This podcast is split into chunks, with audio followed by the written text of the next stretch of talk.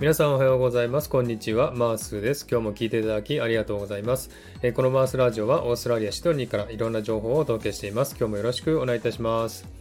えさて、サクッとオーストラリア。このコーナーは、オーストラリア豆知識をエンジョイしてもらうコーナーです。128回目の今回は、オーストラリア豆知識パート90をお送りしたいと思います。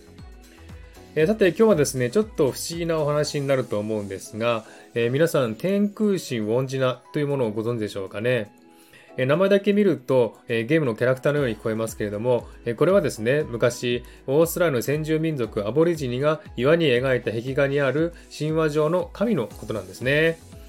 えこの壁画はですね、オーストラリアの北部キンバリー地方周辺やアボリジニの聖地とされるエアーズロックにもえ多く存在するものでして、描かれたのは紀元前3000年とも5000年とも言われ、え古いものは1万年から2万年前まで遡ることができるようですね。そしてこのウォンジナはですね、ガスマスクをかぶったような顔をしており、大きな黒い目と頭の周りには放射状の輪があり、胴体には縞模様があるんですね。リンクを見ていただければわかると思いますが、この絵に描かれている人物はよく言われているグレイという宇宙人のタイプの一つにそっくりなんですね。その証拠にですね、UFO らしき物体と一緒に描かれている壁画も発見されているようですね。え話によりますと、オーストラリアでは太古の昔からですね、え宇宙人や UFO をたくさん見たというお話があるんですね。もともとアボリジニは文字を持っていないので、口頭で伝えたり、壁画や彫刻で伝えて、それが現在でも多数残っています。この壁画はその中の一つであります。そしてこの壁画の周辺では UFO の目撃情報が後を絶たず、世界中の人にとっても大変興味深い場所なんですね。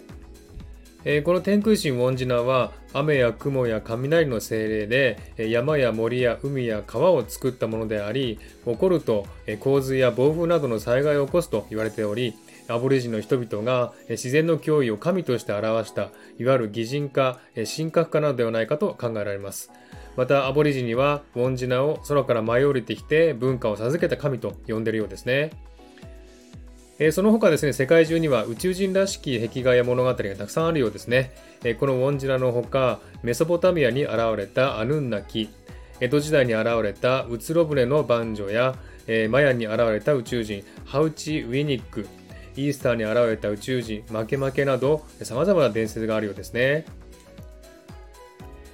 えところでアボリジニの世界観と宇宙人についてお話したいのですが、え彼らの考え方はですね、え未来観を描いているものであると考えられるんですね。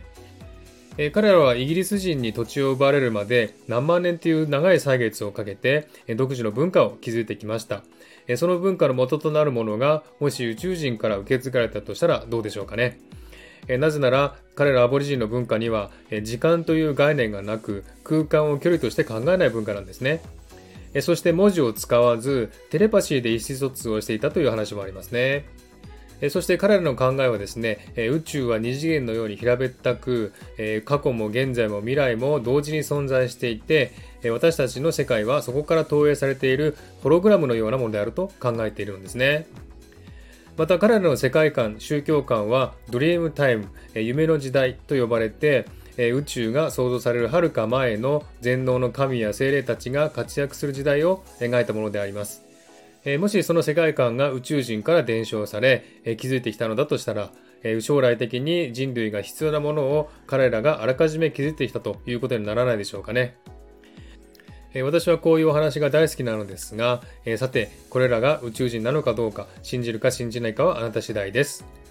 という感じでね、今日はこの辺で終わりにしたいと思います。今日も聴いていただきありがとうございました。ハートボタンポチッと押してもらえたら嬉しいです。ではまた次回お会いしましょう。Cheers!